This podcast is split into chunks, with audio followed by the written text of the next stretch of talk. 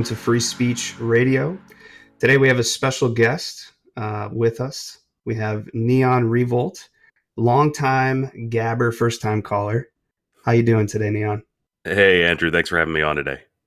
Thanks for being here. So I, I want to start. I always like asking Gabbers. One of the first things is uh, how did you first hear about Gab and uh, what made you stick around? Well, you know, I, I actually uh, I had an account when you guys first made the site, and uh, when I decided to launch up my Neon Revolt brand, I, I came here largely. I want to say it was in early 2017 due to social media censorship, because I, I had supported you know what you guys had done from the beginning. With you know, I, I saw it happening to uh, people like Milo and uh, whatnot. So I wanted to make sure there was a site online that was helping to preserve free speech online.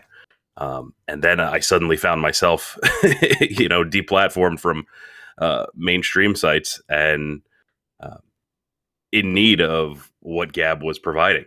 So I, I just went all in on Gab, and uh, the rest is really history. Yeah, I think you you joined up in February of, of 2017, which is pretty early in the game. So you know, guys like us saw this stuff happening uh, mainly to ourselves, right? Like mm-hmm. we were we were experiencing the censorship directly ourselves, and I think we fundamentally understood where this was going and, and just how big it was going to get. So, you know, flash forward, Gab was launched in 2016 in private beta. You joined in early 2017 in February. Um, you know, having this vision to say, okay, I know where this is going now, and flash forward to, to 2020, here we are today, where Facebook is now fact checking uh, the president in real time. Twitter is fact checking the president in real time. They're preventing people from engaging with the president of the United States' tweets. And this is stuff that, you know, I kind of expected was we were going to get to this point, but I didn't think that we would get to this point so quickly. So I, I guess we could talk about that. There's a lot of uh, different things going on this week where things are starting to accelerate. So we have Facebook mulling over this kill switch for political ads to prevent Trump from contesting the election results. So basically, what they're doing is they're they're having meetings every day from articles that I'm reading, um, talking about you know what happens post election, what happens if we don't have a result the night of the election? What happens if we don't have a result for weeks? Um, and, and the president starts talking about things like voter fraud, which of course is going to happen, especially with this mail-in voting stuff. So, what you know, what do you see for happening? Do you think that they're going to ban him, you know, right before the election or or right after the election if we don't have results right away? Or what are you thinking on that front as as we start to see some of these articles come out about them planning for this scenario? It wouldn't shock me at all if they went ahead and banned him. I I don't think they're gonna. I don't think they have the guts, frankly. But we have to see. I know again, all these people march in lockstep with each other, and they're definitely trying to seed the narrative of you know election illegitimacy uh, on the front of Trump, and uh, it's it's sort of a multi pronged effort. It's it's really to cause as much chaos and confusion for as long as they can until they can basically present themselves as uh, you know the rational ones in the room you know on on a national level and i the the thing is what can trump do in response there's actually a lot he can do in response um, to to any kind of censorship it's really what do they think they can get away with so it wouldn't surprise me if they tried to ban him at a critical juncture just in order to silence his side of the uh, argument. Um, I don't think we can put anything past these people. Yeah, you're absolutely correct. I mean, we see them acting in, in lockstep. Uh, I've, I've said this a lot. They're different companies on paper. They may all have different, uh, you know, corporate entities, but they very much act as a single unit. So, you know, we see the uh, the frontline doctors video, for example, where you know YouTube, Twitter, and Facebook all unanimously, you know, scrub that video from the internet. We see mm-hmm. the same thing with the the interview uh, with Trump on Fox News, talking about the um, you know, basically, you know, near immunity of, of young children to to COVID, and that was totally scrubbed from the internet. So we definitely do see them acting in lockstep. And I, I there was this uh, this um, study from from Pew, the Pew Research Center, that showed that most Americans think social media sites censor political viewpoints. So 90% of Republicans say it's likely that social media sites censor political viewpoints, which is an uptick from around 85%, I think it was when they took this survey in uh, in 2019 or 2018.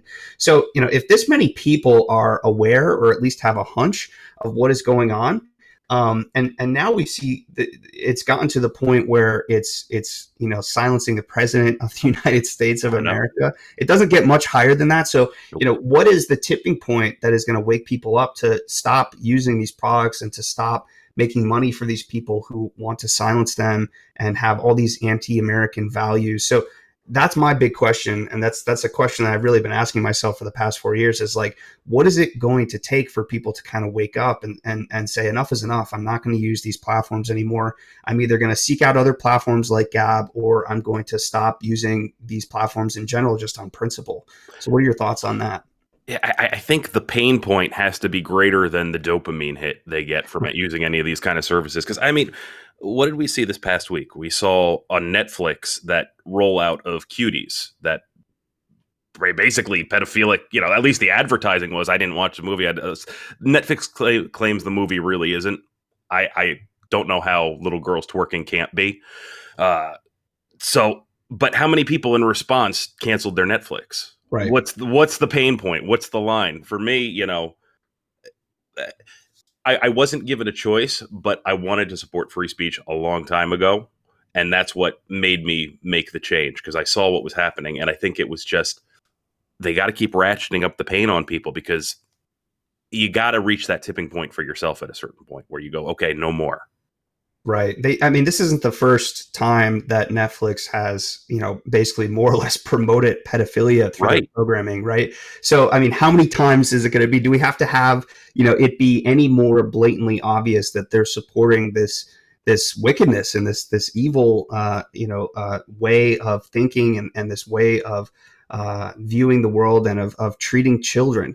I mean, you know, they're now attacking the most innocent uh, of, of us, right? They're going mm-hmm. after our kids. So at, at, what point does it become enough for, for families that are paying for Netflix? It's, a, it's the same exact concept. I think the the dopamine hit is, is, so strong it really is like the new drug where mm. they they have and and they've admitted this right we see interviews with sean parker one of the one of the early presidents of, of Facebook, one of the early, I believe, uh, what was he? He was a president of Facebook early on. Um, I guess he calls himself a co-founder, whatever. Um, you know, basically say like, yeah, we absolutely engineered this to be addictive, and you know, we we designed this to get people hooked, and it is basically like a drug. And there's a couple of other studies that show that you know the dopamine hits are similar to the way that drugs react in the brain. So, you know, what I I, I, try to compare it to to like the um, the the anti-smoking campaign over the past you know two decades, right? So what was it? The Truth campaign.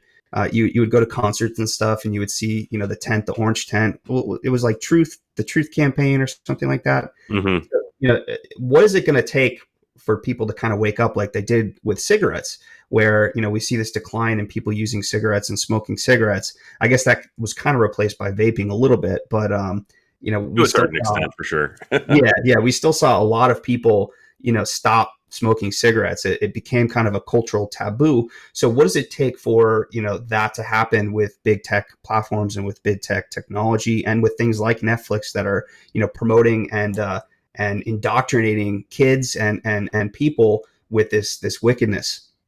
Well, I think uh, this may be somewhat uh, of a controversial statement, but stick with me here. Um, you know, Gab, we can't we can't pretend that something like Gab is a completely dopamine free zone sure. either.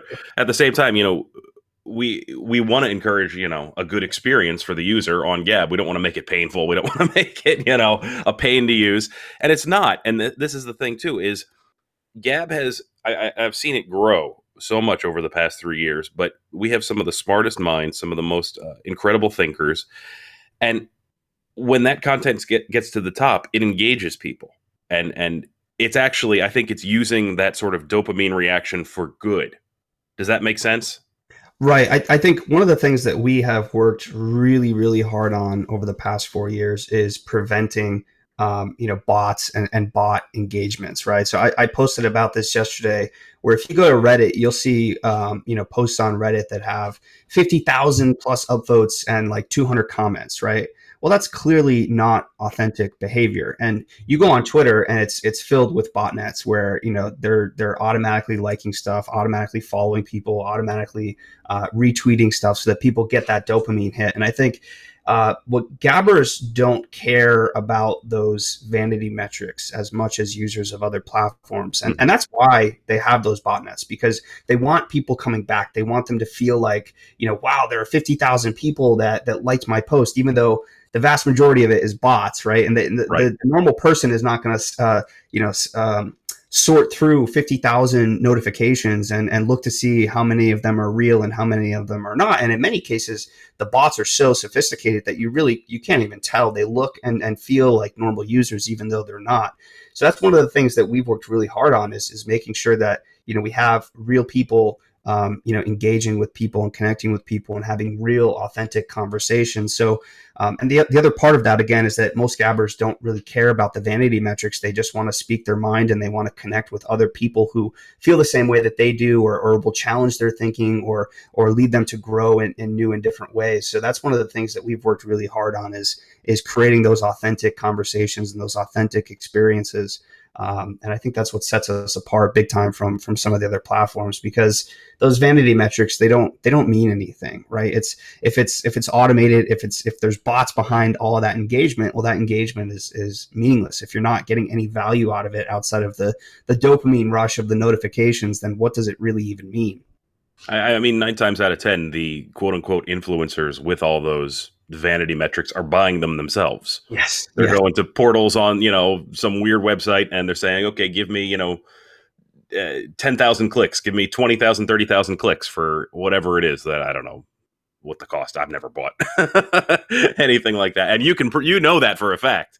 Um, but uh, yeah, the, the, the drive for organic community and what you want that community to look like. Because ultimately, you know, when you spend your time online, you're spending your time with other people. You want to be engaged with people that ideally you like. You don't want to be fighting with people all day or maybe maybe some people do maybe some people get kicks from just going to battle online um, but i think people want to build and they want to form relationships and they want to uh, be in a community that shares their values and ultimately i think gab presents a fantastic alternative to what some very evil and uh, evil people who don't have our best interest at heart have created online.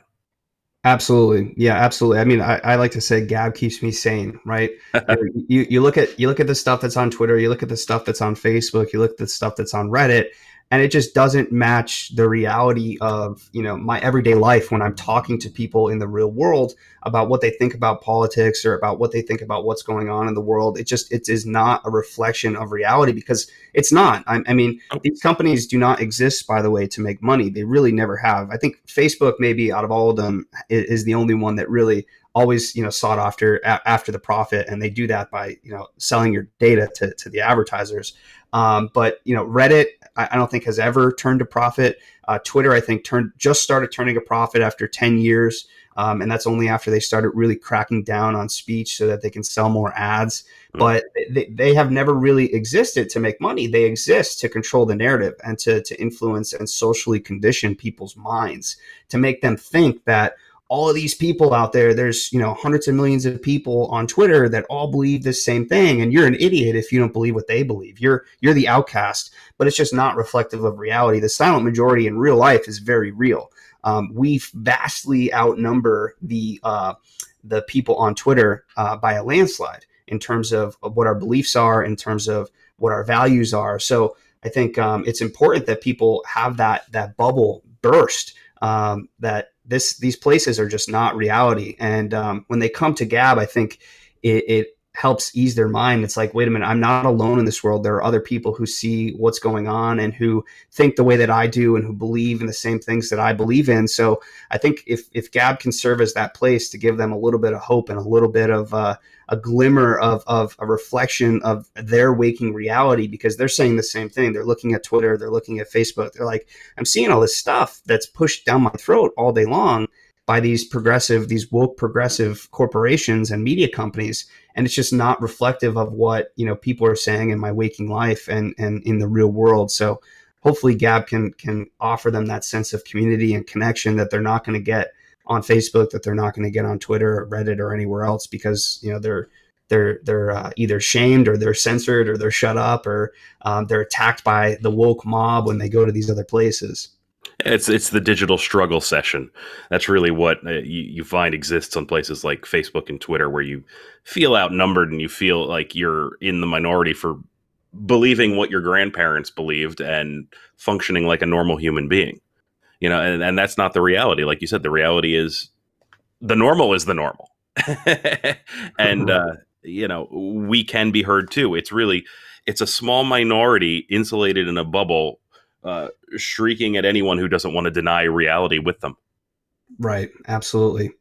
So uh, you know i see facebook and, and zuckerberg kind of playing both sides of the spectrum here where you know, he gives this big grandiose speech last October supporting free speech, but he's almost at this this internal war with his own employees because, you know, the rank and file and a lot of the middle management and even some of the executives are, you know, very far left, woke progressives, whereas Zuckerberg wants to try and maintain some sort of uh, middle ground because he realizes how important conservatives are to the platform. I mean, conservatives dominate Facebook. Most people don't know this, but uh, Facebook, for all intents and purposes, is a, a right wing platform in terms of what content dominates on the platform. You know, you see the top 10 most shared links are, are always uh, right leaning or conservative leaning links. So Zuckerberg understands probably better than anyone else the importance of keeping conservatives on the platform and preventing them from going to other platforms like Gab.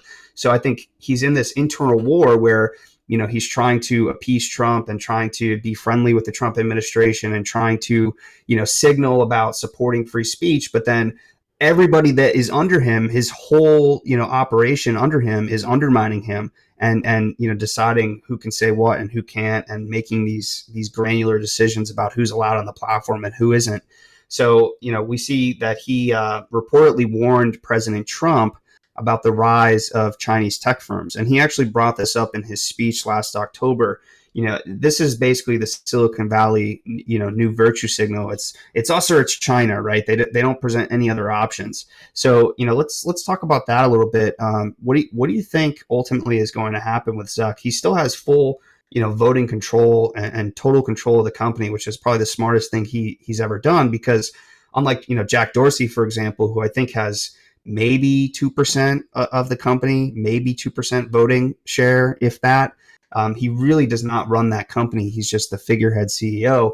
Um, the real people running that company are, are, are, the board, of course. The reverse is true uh, with Zuckerberg, where he does have you know voting control and he does actually have majority control of the company, but he's you know he has this this internal war with his employees. So, do you have any thoughts on on all of that that stuff?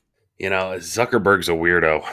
he, uh, I, I, think we both agree on that. Yeah, he he. Um, if there's anything he's trying to do, I think it's he's trying to save his own hide at this moment. I don't think he has any you know particular if he's trying to keep conservatives on the platform it's for the purpose of um, controlling them and uh, making money off of them. It's not for letting their ideas propagate or or uh, not in the sake not not not for the benefit of open discussion about any particular issue. He that guy I know I know too much about him. that, that, perhaps not in the mainstream. Um, people should look about uh, look up where he was actually educated um, for his summer camps. It's a very strange project he was involved with. He is not the uh, oh we just made this in a dorm success story that is you know that's the myth. You know that's that's the myth creation around him. That's not what happened. The um, he's a figurehead that was attached to a Pentagon project uh, called Project Lifelog. Right. And, right. Yeah, and so and then fa- just when they shut that down, Facebook launched. Right, I think it was like that uh, same amazing, month. right? Yeah, it's yeah, just yeah. basically rebrand the entire code base and hand it to this kid and say tell everyone that oh he invented it in his dorm room. American success story, right? Yeah, yeah, yeah. It just so happens that this is the kid you've been training at your summer camp for the past however many years, right? Um, the same summer camp that uh, one of the Google founders, I think it was Ser- Sergey Brin, went to. And several, yeah, you look at whoever goes to this camp. I, I, know Really Graceful did an episode on it a while back um, that can sort of just give everybody the uh, the um, just the, the, notes of who who all has been there. But um, no, Zuckerberg, pff, I would not trust that guy at all. And he was one of the first to uh, censor me. You know, I mean, as, and it was actually, you know, I started as just sort of a, a edgy right wing meme page, right? Uh, spending my days on pol, fighting the meme war, and uh, copying the best content over, making my own content, that sort of a thing. And it was as soon as I started covering Q, of course, soon as, as soon as that started bubbling to the surface because I was actually one of the earliest guys to take that information from pol and present it to the public. Because uh, let's be honest in in you know 2015 2016 you're talking you know meme war days the chans were not as well known as they are today. Right. And they i would say a lot of people were very unfamiliar in how they worked um, you you go to one of those pages, you're overwhelmed by the info. You don't exactly know how to follow things. It's a weird interface. It's not user friendly. Um, you're you're really only going there if you're you know some kind of like edgy weirdo like me. you know, uh, me. yeah, yeah, yeah, yeah. You, you know how it is. Um, yep, yep. Not very user friendly. Stuck in stuck in 2007. Most of the Chan interfaces. Very much so. Very much so. And that's both its strength and its downfall. Right. Right. Uh, it, it helps keep you know the normies out and it helps keep the culture the same because someone from the outside goes i don't have any idea where to start with this and they just say i'm going back to facebook or whatever. Right right right. um, but that you know created a uh, i guess i'll call it a market for um, people like me who would pick the best you know stuff from the threads and harvest it and show it to the masses curate right it. That, yeah curate it. Yep. You know i was doing it in my spare time for fun and to you know help change, you know, hearts and minds, that sort of right. a thing. Right. And again, I mean, the whole Q stuff got birthed out of uh, pol, and let's let's talk about that a little bit. Um, yeah. Obviously, the the Q stuff has been around since uh, it was October of 2017, I believe yeah. it was. Um, and the media has has covered it and has been critical of it for many years now.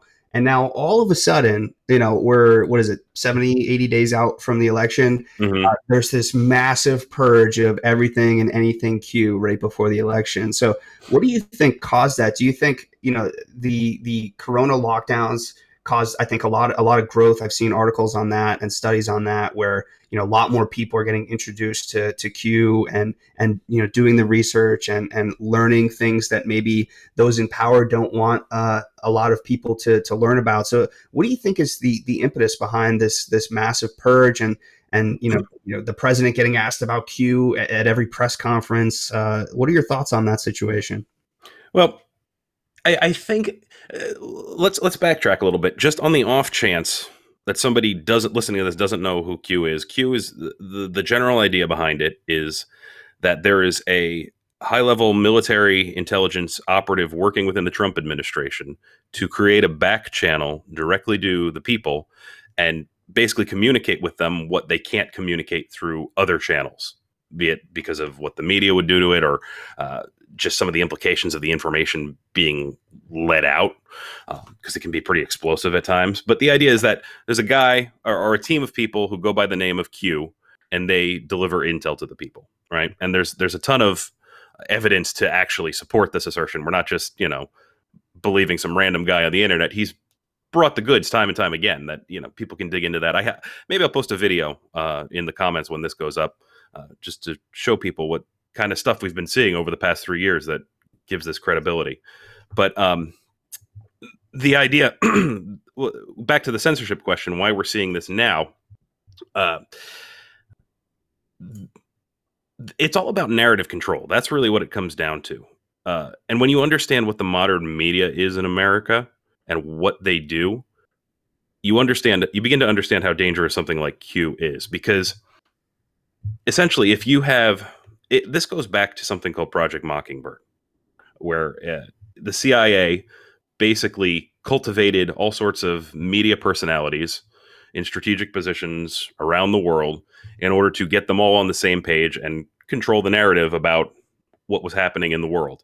And this would let them effectively set public policy and function with relative impunity, right? And uh, if they had, you know, one of their politicians um, in trouble, they could get media heat off of them. If they had, uh, you know, a situation, geopolitical situation unfolding somewhere in the world that uh, was perhaps, you know, it needed some m- more support from the American people, they could get their media assets to, you know, speak highly about something. I guess, I guess maybe the most recent example of that might be, you know, looking for WMDs in right. Iraq, you know, support for war in the Middle East, endless war in the Middle East. That doesn't help Americans. That helps right. moneyed interests at, you know, places like Halliburton and whatnot. Um, and the media pushed that like no tomorrow. That was one of the biggest hoax of the, the right. 20th century, right? Right. So this big push against Q, it's it's really it's vying for narrative control. How do we? And th- this is what you have to understand: is how are a lot of people controlled? They're controlled through blackmail, and right. we saw that we saw this with Epstein. Epstein was a blackmail operation.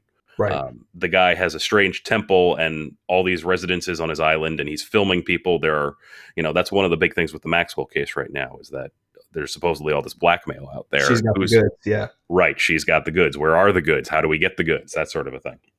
Um, so again, it, it all goes back to control and and something like Q, which at, he, talks about an eventual great awakening where people will wake up to the truth of what's really going on and in unison basically demand action from the good people left in government led right. by uh, the Trump administration, and the the it's it's it's when faced with something like Q, it's it's not even just loss of narrative control; it's exposing treason at the highest levels. So right. you're talking about people who are literally about to lose their lives, fighting for their lives, pulling out all the stops to try to control this because their lives are on the line. And when the full picture emerges to the American people and and how they've seen how you know, uh, like take for instance, um, like an Anderson Cooper. Anderson Cooper C- uh, uh, uh, works at CNN, was trained at Langley, is also a Vanderbilt, one of the wealthiest families in America. Why is this guy, who is an asset yeah. and a bloodline type guy, speaking the news to everyone, telling everybody ostensibly what the truth is day in and day out? Right, right, right but the big uh, to get more back to your question about why now, I think this this is a little granular, but I think what was they were trying to do because there was an order of events that happened here where they tried to question Trump before the before the big censorship broke out. They they they asked him, um, you know, what do you think of this Q movement, which thinks you're you know um, trying to rescue uh, children from satanic cannibals. And he's like, well, was that supposed to be a bad thing? It was a great comeback. Yeah, right? beautiful. Yep. Beautiful. Because it was, it, it, it, sort of just broke the premises of the question. right. Yep. but uh, what I think they were trying to do was get him on the record as being in support of Q without having to actually explain what Q was. Right. Right. So it and then becomes, huh? And then just totally smear it, which is what they ended up doing anyway. What they're doing right now, you know, even yeah. on Fox, we see we see them saying that Q is a, a, a far right terrorist organization right. and violent, and I'm just like, you know, I'm here and I've seen you guys post about Q for years now. I never really got into it, but I have never ever seen anybody from the Q side be anything violent or or radical or, or anything extreme right. by any objective measure. So th- this is just the most absurd claim that I've seen from this latest media smear here, and it's what you know caused me to say, wait a minute, I, I got to learn more about this stuff and figure out what's going on here because if they're attacking it, then chances are it's something good, it's something important. Yeah, it's funny. The harder they push, the more it makes people curious and go, wait a second, maybe I should be paying attention to that because all these people do right. is lie to me, and all they've done is lie to me for the past, you know, however many years. It's the gap. It's the same thing. I mean, every time they would attack us, every time they do attack us, we just grow because pe- it piques people's interest. Yeah. Um, and then they come on a site and they're like, wait a minute, this is nothing like what the media said it was. Right. Right. And that's that's what more people are finding out every day. But the one more thing I wanted to add was I think what they were trying or what they were hoping to do was set up is there was a bunch of Antifa types that were suddenly marching on the streets with QAnon slogans, and right. you could tell they were Antifa types. Like none of us knew who these people were. we're like, uh, and, and they're you go on the timelines of some of these people that suddenly show up with like the "Where we go, one we go all" slogans, right, and they're right. like BLM like and ACAB. Yeah, we were. Uh, so what I'm thinking, they were trying to tie Trump down, release a wave of propaganda, and then I think they were hoping for some kind of attack. Right, some sort of violence or something. Right. To yeah. try to get, you know, the normies be like, "Oh, Q, that's that's violent. That's right. wasn't that that guy who did the like they did with 8chan." Right. And right. like they did with Gab. Right, exactly. You know, I I don't know how much we can say along those lines, but it's the same tactic. We've seen it over and over again. So, right. Uh, yeah. Absolutely. Uh, so, you know, we talk about this great awakening. Um, you know, I think we were hitting on this a little bit earlier without even really realizing it. Mm. Um, what what is it going to take? You know, we see the Epstein stuff, we see the Weinstein stuff. You know, I think that that was the biggest normie meme uh, of last year was was Epstein didn't kill himself, right? Mm. Uh, yeah. You know, if that doesn't do it, if we don't have this pedophile ring exposed with all these elites entangled in this, if that doesn't wake people up, and it's the same thing with the Netflix stuff. If they're promoting pedophilia, if that doesn't wake people up to say, wait a minute, th- th- this cultural stuff has gone too far. We've crossed a line as a culture, as a society. We need to turn back here. We need to take, you know, 10 steps back here. What, like, what is it going to take to wake people up? And I think maybe, maybe it has, right? Like we, I think we're going to see in this election when you know it's either going to be this this massive landslide, and we say, okay, this this this really was the Great Awakening, where people, a lot of people did wake up, and I, I'm starting to see this in my my day to day life, where people who you know you know um, parents uh, of friends that I grew up with that were never political, never talked politics, never really cared about politics, are now vehemently pro Trump are now all on board are now you know have this sense of urgency. So you know maybe the great awakening is kind of happening but you know it's just a silent one right? Like people people are are coming to this internal realization. Maybe they're not talking about it publicly and probably out of fear. Um, but you know if if not now like what is it going to take? What is going to be that tipping point that pushes people over the edge to say enough is enough we got to stop this madness. We got to take back our country. We got to take back our culture. We got to take back our, our media. We got to get uh, access to information that we can't get anywhere else. I mean, what what is it going to take in your in your mind? Well, I think it's happening in stages, and it's funny. I, I've called him the world's slowest red pill, but Tim Pool, I think, is actually a pretty good bellwether for this because uh, didn't he just come out the other day and say, "Okay, I'm voting Trump"? He's like, "I'm done. I'm I'm right. voting Trump now." Because at a certain point, I don't think it's any one thing, but everybody has their line where they go, okay, now it's too much. Now, right. and, and, and I think with every passing day, you know, we look at things like the um, what's happening with Corona. How many blue cities have been devastated by this particular these shutdowns, and especially a lot of them are being hit uh, on top of that by all these BLM and Antifa riots. Right. So it's like, really, this is what being blue gets us. People are fleeing, you know, states like California and New York in record numbers. Big time, big time. And and you know, we're seeing articles now like New York may never come back. It may never recover.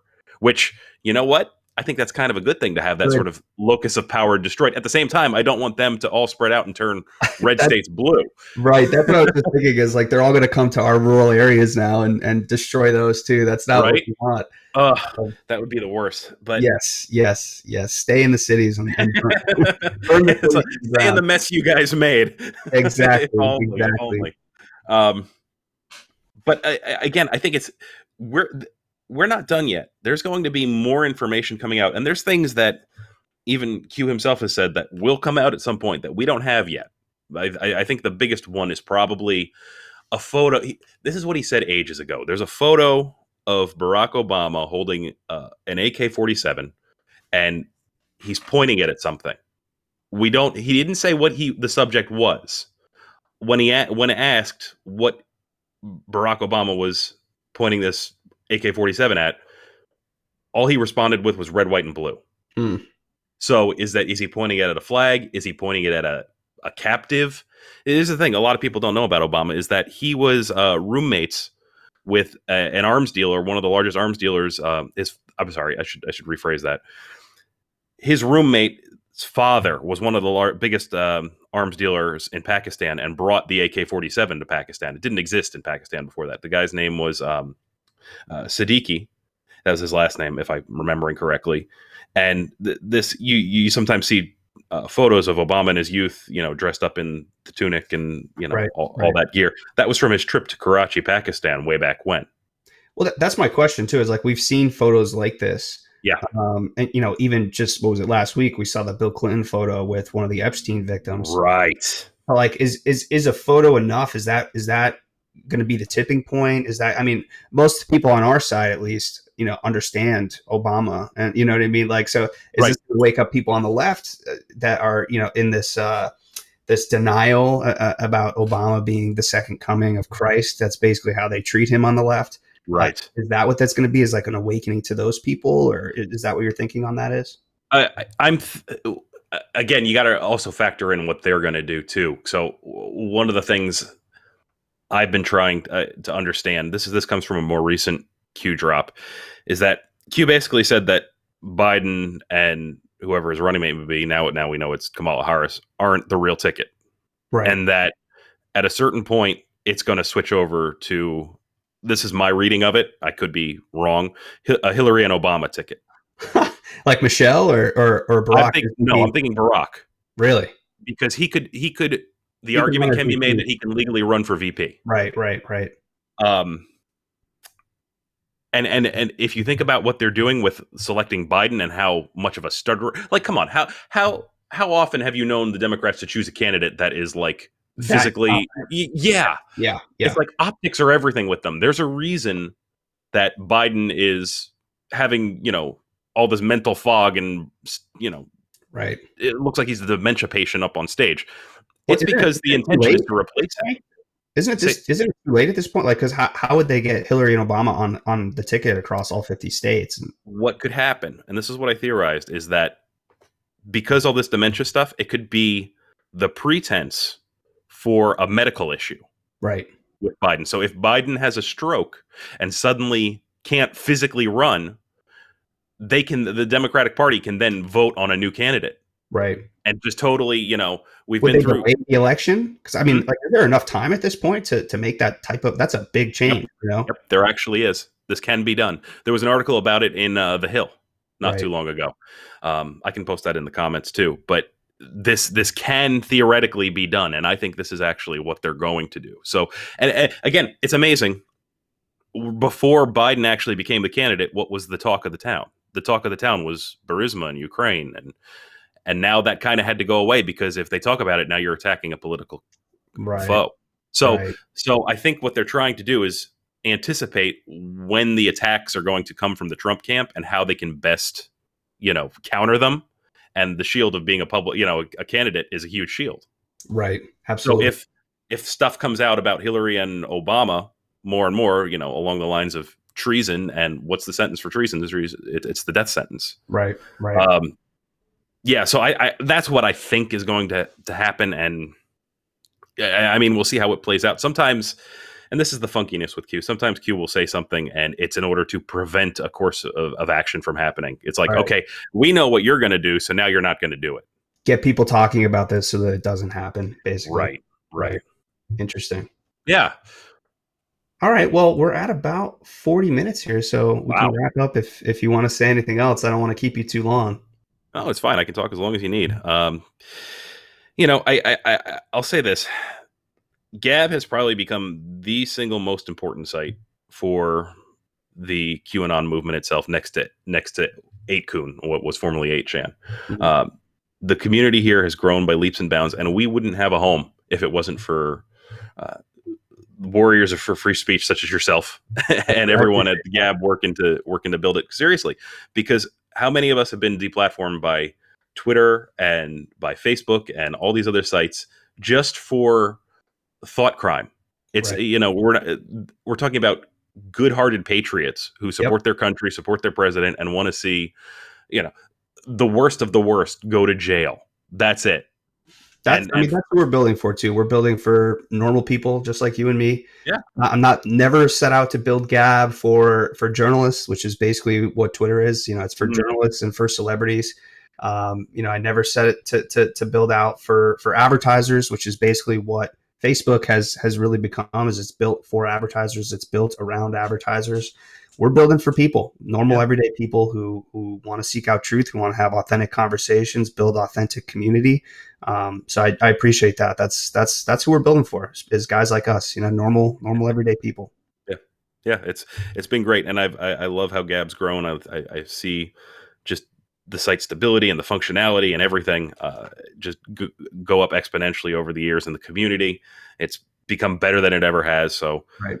anybody who's listening to this who's not on Gab already, join us on Gab. We're having a we're having a riot over here. yeah, we have, we have a lot of fun. We have, we have a lot of we have a lot in store too. We spent you know this year our, our theme for for product development was refinement. Right? It's like let's get the product you know really really refined. Let's get the experience that people are expecting when they're coming over from a Facebook or coming over from a Twitter or coming over from a Reddit. And I think we've we've really nailed that. Um, and we we have some more work to do, of course. There's always work to, to be done. It's it's never done. Uh, but I think this year, just in the first half of this year, we've we've really made uh, tremendous uh, leaps in terms of usability, in terms of speed, in terms of performance, in, in terms of the interface. Um, and that that that uh, the hat goes off to, to our team on that. That's that's all our engineering team behind the scenes. Many unsung heroes uh, that aren't uh, public facing that that do a lot of hard work, a lot of a lot of long hours to to make Gab possible for millions of people. And um, you know, now of course we have Gab TV coming out. Uh, hopefully in the next week or so. Uh, we spent the last week really refining and, and and nailing that experience. We really want to ship something that we're we're proud of and that people are really going to enjoy. So we're excited to get that out the door. We have um, the Gab Marketplace, which uh, will be shipping this fall as well. The video conferencing product that we'll be shipping that we're using, you and I are using right now that will be shipping this fall. So we have we have a lot in store, um, and, and Gab is is not just again the, the Twitter or the social media alternative. We're really trying to to build uh, an ecosystem of alternative products to to Silicon Valley products. So um, that's that's the mission. That's that's what we're that's what we're doing here. So I appreciate your kind words. That's going to be amazing. I can't wait to see what you guys build in the future and what what is launching very soon. I'm so hyped for that. It's big. Yeah, I think I think you're going to get a lot of use from it, uh, and a lot of our, our, our, our users will. A lot of people ask about videos and stuff all the time, and I think there's really just a big demand for a really well done uh, YouTube alternative that um, you know works and uh, has the experience that you expect coming over from a YouTube, and um, you know obviously doesn't censor things like the frontline doctors video, Shadowgate. I think that's the big push that we're seeing now from big tech is is they're really going after videos. Um, you know, they targeted individuals from 2015 to around 2018. They pretty much purged every major influencer, and now they're targeting specific pieces of content, uh, specific memes, specific videos that they don't want on the platform. So that's why we started, uh, you know, building Gab TV. So um, anyway, I appreciate your time. We're we're at about 45 minutes here, so I'm going to wrap up. Um, any last parting words? No, that's it. They just again, thanks for all you guys do. Awesome. All right. Well, thanks for tuning in and remember to speak freely, folks.